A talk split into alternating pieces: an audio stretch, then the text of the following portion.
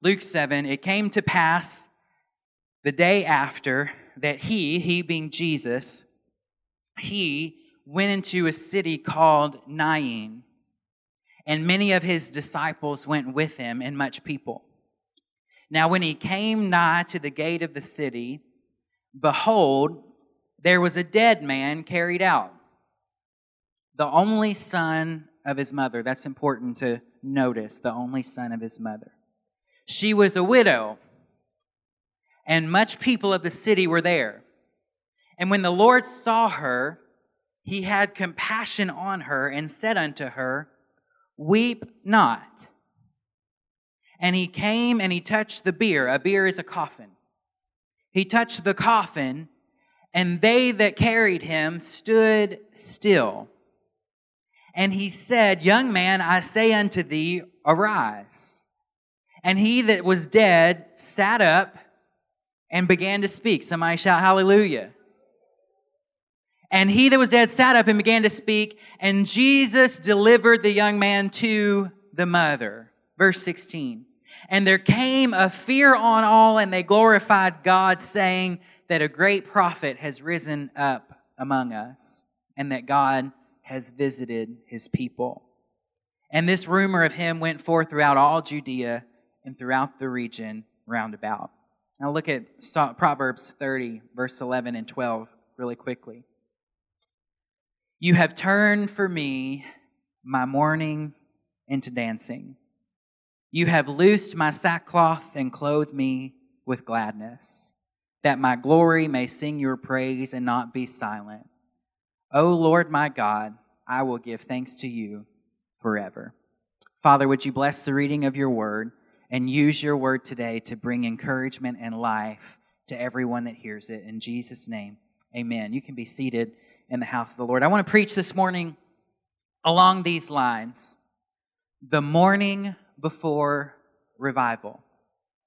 The mourning before revival. Notice I'm not talking about morning as in daybreak, but M O U R N I N G, mourning. I looked that word mourning up in the dictionary this week and it says that mourning means sorrow or lamentation. It is the season of grieving after experiencing a death or loss. And as I was preparing this morning, I felt like the Lord kind of spoke to me about something. And see, we all want to see miracles. Everybody here would love to say, man, I would love to see a miracle happen this morning. But we forget that in order to experience a miracle, we must first experience a difficulty. If we didn't have difficulties, there would be no need for miracles. We all want to experience healing. But we forget that if we want to experience healing, we first have to be wounded. In order to experience revival or resurrection, that necessitates us experiencing death. Death always precedes revival. Death always comes before revival. You can't have revival without death. None of us are exempt from difficulties in life. None of us are exempt from heartbreak and heartache.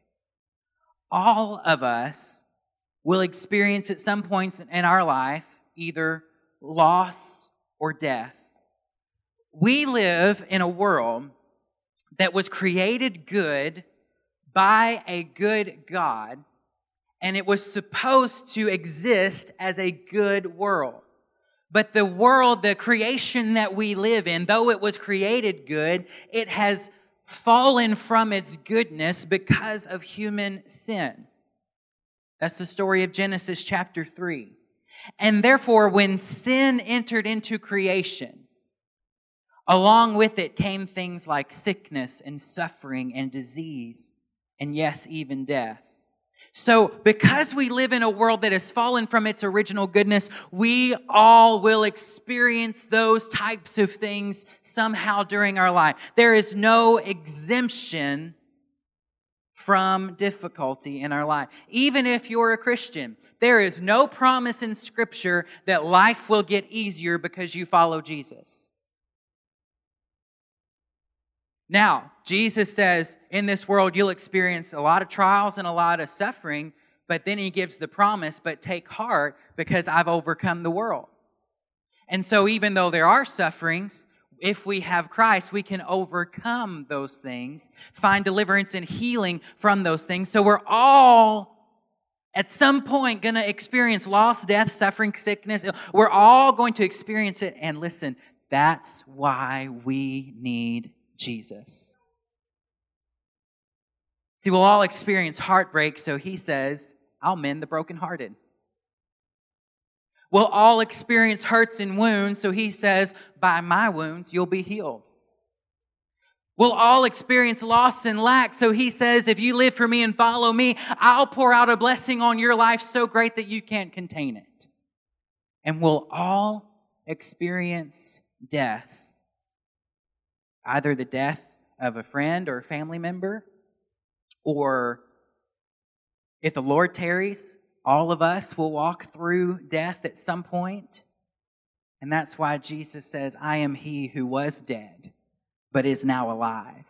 And now I hold the keys to death, hell, and the grave. Behold, the scripture says, death is swallowed up in victory through our Lord Jesus Christ. Someone say, Amen. Amen. That's why the scripture says that you and I, as followers of Jesus Christ, we know that we don't grieve like the rest of the world grieves. We don't mourn like those who have no hope because I didn't know Pastor Katie was going to talk about hope this morning, but we have hope not just hope in heaven, but we have hope of resurrection life living inside of us because the scripture says Christ in you is the hope of glory. So if you're living hopeless today, maybe you don't know that you have Christ living inside of you and he is the source of all hope. But just because we have Christ and just because we have hope, it does not mean that we won't experience loss or suffering or even death in this life. We will all experience the death of a loved one death of a parent, loss of a job, loss of a relationship, financial difficulty, marriage trouble. Some of you maybe walked in the room carrying some of those things today. We live in a fallen world. We are subject to what goes on in this world. And Jesus told his followers in Matthew chapter 5, he said, It rains on the just and the unjust. What's that mean? That means whether you're living right or you're living wrong, you're going to still experience some rainy days in life. So, our text today, our scripture this morning, takes us to a day in the ministry of Jesus. And the scriptures tell us that he was traveling from Capernaum to a city called Nain. Now, Capernaum, it's kind of his base camp. It's where he kind of Eh, eh, when you if you read the gospels that's where he kind of always goes back to spend time with his disciples to rest and relax and then he'll go out from capernaum to different towns and different villages and on this particular day he and his followers went to a town called nain and this ancient city it's not mentioned anywhere else in the scripture but it still exists today it is still a city in, in modern day Israel. And the city of Nain, it, it sort of rests on the side of a hill. It's, it's kind of a halfway up a hill. You can go and Google Nain in Israel and you'll see pictures of it. It's right on the side of a hill. It's there. And it's surrounded by fortified walls. And the Bible says that as the Lord was heading toward the city, this walled city with his disciple, there was a large crowd following him. And so Jesus and the crowd, they're walking up the road, uphill toward the city, and they begin to get closer to the city gate when they pass burial grounds, they pass a cemetery. Because in that time, it was the custom to bury the dead outside the city gates. You didn't bury dead people in the city where you lived everyday life because back then death was considered ceremonially unclean. And so you would take, you didn't want to accidentally walk over someone's grave because then you would be considered unclean. So you put the graves outside the city, outside of the busyness of life. And so along the roads leading into the city, there would have been cemeteries all around you. And the custom was to bury the city outside the city wall, the dead outside the city walls. And there would be hundreds maybe of graves and grave markers markers all around. And just as they're going up the road, they're getting close to the city gate, the crowd following Jesus collides with another crowd. A funeral procession. Now, whoever was dead must have been somewhat well known or popular or, or maybe it was just such a tragic death that it drew a large crowd. But it's, the Bible tells us it was, a, it was quite a large crowd of mourners that were walking out of the city. So get it in your head. Jesus is walking up the road into the city with his followers. A funeral procession is walking down the road. You know how in the South, when a funeral is coming, you kind of all pull over to the side and you let them go and you take your hat off. That's what's happening on the side of this road. They're all stopping. They collide here on the road. So they're in the middle of the road these two crowds meet. One crowd is headed toward the city, the other crowd is headed toward a grave. One crowd is led by Jesus, the other crowd is led by a coffin. Two crowds collide and they come to meet around the coffin and the corpse of a young man. The scripture says that the deceased was a young man. He, w- he died in the prime of his life. And we learn that the dead man was the only son of a widow woman. Now, that's a big deal. At that time and in that culture, the death of a widow's only son is the greatest misfortune conceivable that a woman could experience. The kind of grief that this woman is experiencing is, is the extremity of possible human grief because this woman isn't just burying her son, she's burying her future. He's her meal ticket. He's who's going to provide a home for her. He's who's going to provide groceries for her. He's who's going to take care of her in her old age. She has no one left. He's the only son. She has no one to provide for her her only son, her pride and joy. Not only was he beloved by his mother, but she was his future. She had no husband and no son to take care of her, and that meant she would immediately become poor and destitute. The son that would have been her support staff in her old age is now a broken reed. If you remember in the book of Ruth, remember in the Old Testament the story of Ruth and Naomi. Naomi and Ruth found themselves in similar situations. Naomi and Ruth, two women. Naomi was married to the father, Ruth was married to the son, and the husband and the sons, they all die. And Naomi in the story, she says, Don't call me Naomi anymore, call me Mara, which means bitter. Because to her, life is bitter because I have no future. To be a widow with no son, all that you can see in your future is grief, anger, bitterness, poverty and despair. So here this woman is. She's, she's walking behind the coffin, going outside the city to the grave, weeping and wailing at her misfortune. Life as she knows it is over, believing there's no hope and no chance for a future. Let me ask you this.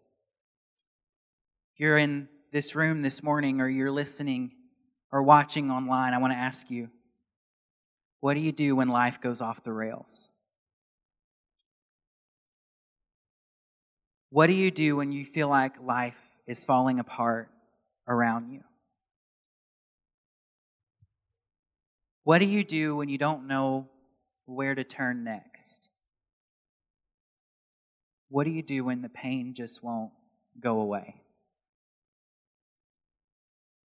The widow walking behind the body of her dead son, leading a procession of mourning and grief, feeling alone, empty, and heartbroken. But the Bible says the Lord saw her. the Lord saw her. I love that. Jesus didn't just see the crowd coming down the road. And Jesus didn't just see the coffin leading the funeral procession. He saw a wounded, broken mother. I could stop right there. That's already a good message. He didn't just see the crowd, he didn't just see the problem, he saw the woman's pain. Let me ask you, what are the chances that this woman, on the worst day of her life, would happen to be attending a funeral for her son on the exact same day at the exact same spot that Jesus is walking down the street? I don't think it was coincidence. I think that the Lord knew exactly what time the funeral started. And I think the Lord knew to choose that road and to choose that city on that day. I believe even before he physically laid eyes on the woman on the side of the road, I believe he woke up that morning with that woman on his mind. He woke up, he had his coffee and his breakfast around the campfire with his brothers and his disciples, and he said, Boys, we gotta go. There's a funeral we have to get to. We have an assignment today. I believe before he even got to the city, he saw her and he saw what she needed. And I believe that's a word for somebody here this morning. God sees you.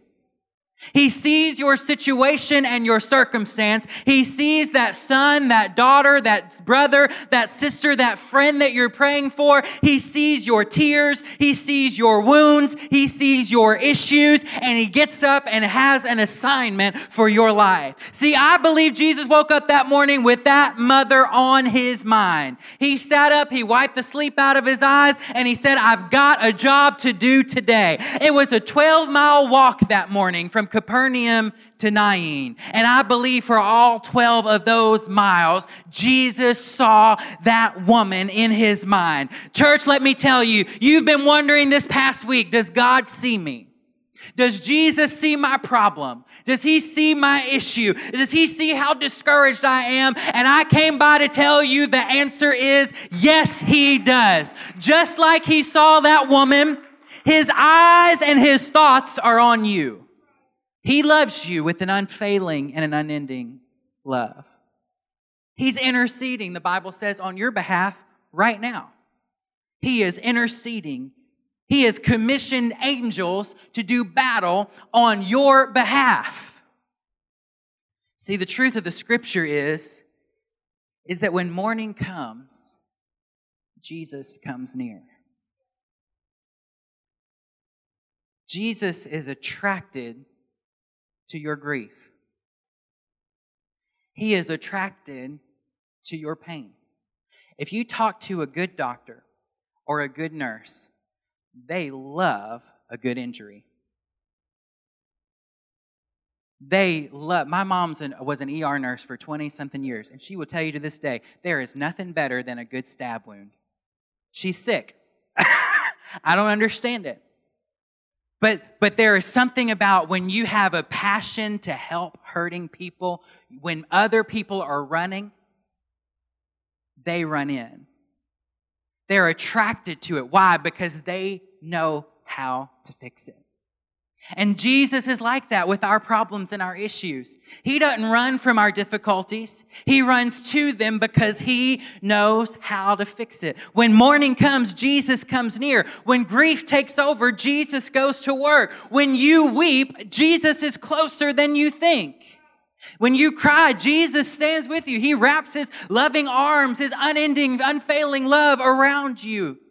And the scripture says that he saw her and he had compassion on her. See, when mourning comes, not only does Jesus come near, but he also has compassion. Now that word compassion is interesting because it's not just a word for sympathy or sorrow. Sometimes we can say, oh, I have compassion for those people. Uh, that's so sad. But compassion isn't a feeling. Compassion is an action word. Compassion is pity mixed with power. Compassion is not passive. It is not, it, it is just that. It is passionate. It is active. It is powerful. Compassion doesn't just sit back and say, Oh, how horrible for them. Compassion says, I can do something about it. I'm going to get to work to do something to help that person. And so in my mind's eye, imagine Jesus, he's coming into the side of the city, walking up the hill. He knows already because he's God in the flesh. He's all knowing. He knows already that the funeral procession is just getting ready to come out of that gate. And so as they get closer and he starts to see the crowd, Jesus is searching for the in the crowd for the woman. He, he's searching in the crowd for the mother of the dead boy. And when he sees her, he sees how overcome with grief she is. I can imagine him thinking, as he sees her coming down and he sees her crying, the tears on her eyes, in her eyes, the, the distress on her face, I can imagine him thinking, oh no, she doesn't know what I'm about to do. She doesn't know. He, and I can imagine Jesus seeing her and how pain, how the pain in her face and her eyes, and he runs up to her and he says, Oh, don't worry, mama. I'm here. Don't worry, mom. He, he runs to her and says, I got to get to her because she's hurting and she doesn't have to. I got to get to her and she doesn't know I have a solution. And so I can just see him running when he sees her and, and says, I got to get to that woman because I've got to tell her, don't weep. Everything's going to be okay. I've got to let her know that I'm here. I've got to let her know that I'm going to do something about it. Just watch, mama. I'm going to make something happen today. And so he rushes over.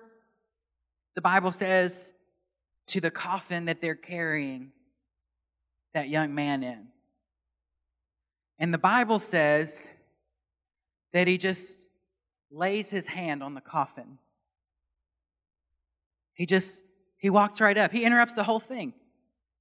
Again, modern day, imagine you're driving down Highway 10 and a funeral procession's coming by, and you pull over and block traffic so that the hearse can't get through, and you just stand in front of it. How crazy is this? But Jesus, he says, I'm going to interrupt. I, and he lays his hand on the coffin, and when he touches it, it says that the men carrying the coffin stood still. See, when death comes in contact with the Lord of life, death cannot continue. They were moving, walking, heading toward a grave, but just the touch of his finger and death had to stop. Everyone freezes because everything has frozen and the pallbearers aren't moving and the Lord of life is in a standoff on the side of the road with death itself. And any other man, had he touched that coffin, according to the law of Moses, he would have instantly been considered ceremonially unclean. He would have been disallowed from entering back into the city. He would have had to go back to the temple and perform the proper ritual. The Jewish people believed that death was spiritually contagious that to be near death, to touch something that was already dead, was to bring death on yourself. And if you had touched a dead body, you would be unfit to continue throughout your, your day. You couldn't go home to your wife or to your children until you had been ceremonially cleansed. Any other man, had he touched that coffin, would have been contaminated by death, but not Jesus. When Jesus touches death, he doesn't become contaminated by death. When Jesus touches death, death death ceases to have any power. Don't worry, Mama, I'll stop this funeral right in its tracks. Don't worry, Mama, I'll put an end to all of this. And brothers and sisters, I'm here to tell you this morning that Jesus stands squarely in the road between you and whatever death or defeat or destruction is in front of you. And he confronts those things that are attacking you. And all he has to do is lay one finger on that issue and it must stop in its tracks. He stands in the gap between you and divorce. He stands in the gap between you and bankruptcy. He stands in the gap between you and addiction. He stands in the gap between you and cancer. The Bible says he is seated right now at the right hand of the Father and he is interceding for you. But if you turn to Acts chapter 7, you will see that the men who were stoning the deacon Stephen for preaching the gospel, as they're throwing rocks at his head and killing him, Stephen says, I see Jesus and he's not sitting at the right hand of the Father. He is standing at the right hand of the Father. What's that mean? When the devil comes after one of your God's children, he's not just sitting back. He stands up and he goes to work and he fights for you and he commissions his angels for you and nothing shall touch you that he doesn't want there. He stands against illness and sickness and disease and addiction and depression and anxiety and despair, and he does something about it. So Jesus steps in front of that casket and he reaches his hand down into that coffin. He reaches down to touch what was dead, and everyone stops and watches to see what's about to happen. And Jesus says one simple sentence He says, Young man, I say unto you, rise up. Everything Jesus touches must come to life. Your hopes and your dreams get resurrected when Jesus steps in the room. See, when I was lost in sin, He reached down. I was spiritually dead, had no hope, no life, no future. But He reached down and He said, Young man, I say unto you, rise up. Arise, arise out of spiritual death, rise out of despair, rise out of sin and destruction, rise from a position of no hope and no future. And y'all, every Christian has to answer that call when he reaches down to rescue you and me. We were all at some time before lost and undone without God or His Son. But He reached down he reached down for me. Pastor Katie, would you sing?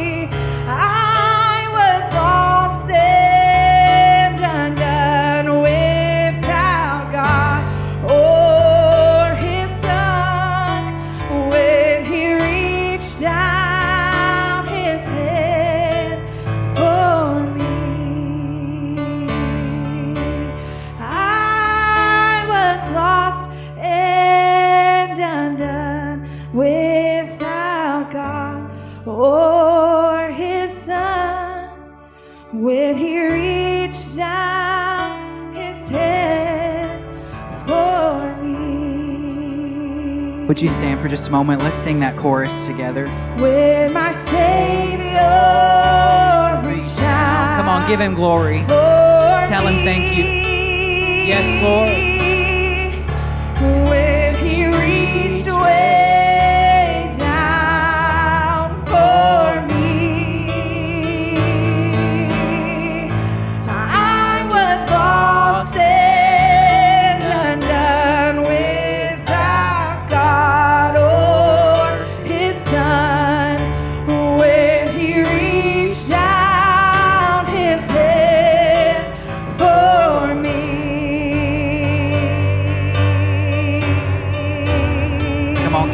Glory and tell him thank you? Lord, we thank you, God, that you reached down.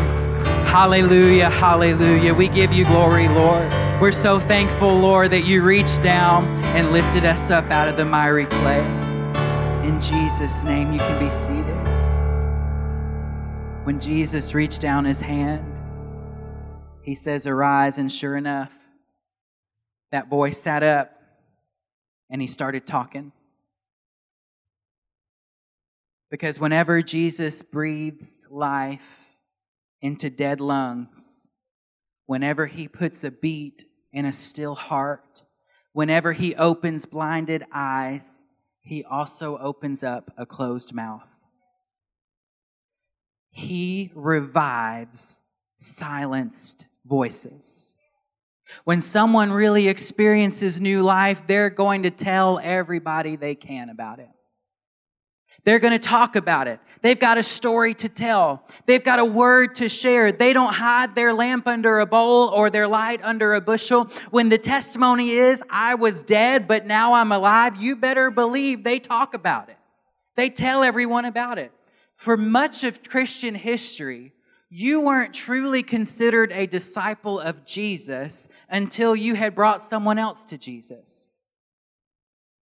Why? Because there was an expectation that if you really found new life and you really believed it, that you would tell somebody about it. That you wouldn't keep it to yourself. Every one of us who's experienced the new birth and new life in Jesus, our lips need to get in line with our experience. Our mouth better be declaring the goodness of God in our lives. He saw us in our despair. He had compassion on us and he reached down and gave us new life.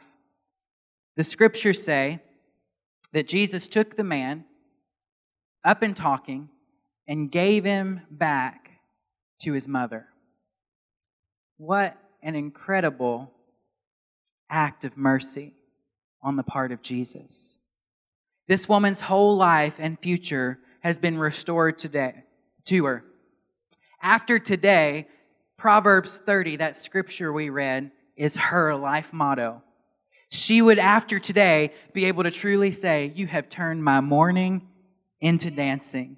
You have to loose my sackcloth. Sackcloth was the, the garment that you would wear when you were grieving. You have loosed my sackcloth and you have clothed me with gladness. Lord, I will give thanks to you forever. This was her song. Now, how many of you would say you're ready for the Lord to give you back some things? That life and sin and Satan have stolen from you. You're ready for God to uh, trade some mourning in for dancing in your life. You're ready to trade in some sackcloth of grief for the garment of praise and gladness. Guess what? He already has. We know that Jesus at the cross and at the grave defeated hell, death, and the grave once and for all. We know that sickness has to bow down in authority to Jesus. We know He's given us the ministry of reconciliation where we can see relationships restored. We know He's promised to provide for all of our needs. We know that He's already won the battle that Satan is a defeated foe because the scripture says we don't grieve like those who have no hope. We have a hope. We have revival. Two crowds met on the road to Nain that day. Think about this. Two only begotten sons met on the road. One, the only begotten son of a creator God walking toward the city, and the other, the only begotten son of a widow woman being carried toward a grave.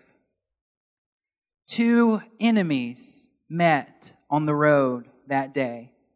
Jesus, the Lord of life, comes into conflict with his greatest enemy, death itself. Two sufferers met on the road that day.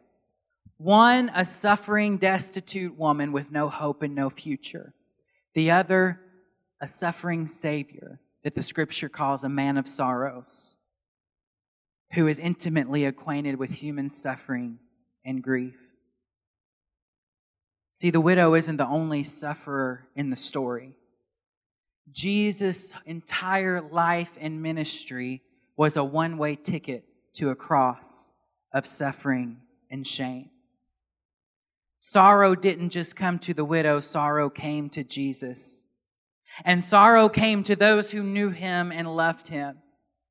They had, they either ran into hiding or they wept and they mourned the loss of their beloved Savior or they huddled at the foot of the cross weeping and, and, and mourning and watching their son, their brother, their friend, their teacher die a tragic death. But Jesus came anyway, knowing that the sorrows of mourning were worth dying for.